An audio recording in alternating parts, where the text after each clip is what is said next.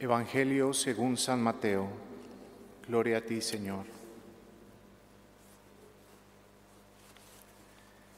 Pasado el sábado, al alborear el primer día de la semana, fueron María la Magdalena y la otra María a ver el sepulcro. Y de pronto tembló fuertemente la tierra, pues un ángel del Señor, bajando del cielo y acercándose, corrió la piedra y se sentó encima. Su aspecto era de relámpago y su vestido blanco como la nieve. Los centinelas temblaron de miedo y se quedaron como muertos.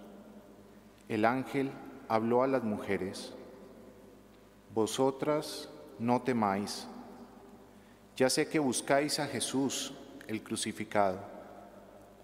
No está aquí ha resucitado, como había dicho.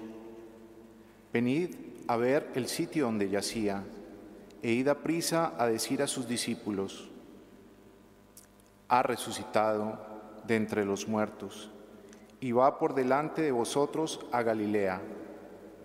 Allí lo veréis. Mirad, os lo he anunciado. Ellas se marcharon a toda prisa del sepulcro llenas de miedo y de alegría, corrieron a anunciarlo a los discípulos. De pronto Jesús les salió al encuentro y les dijo, alegraos.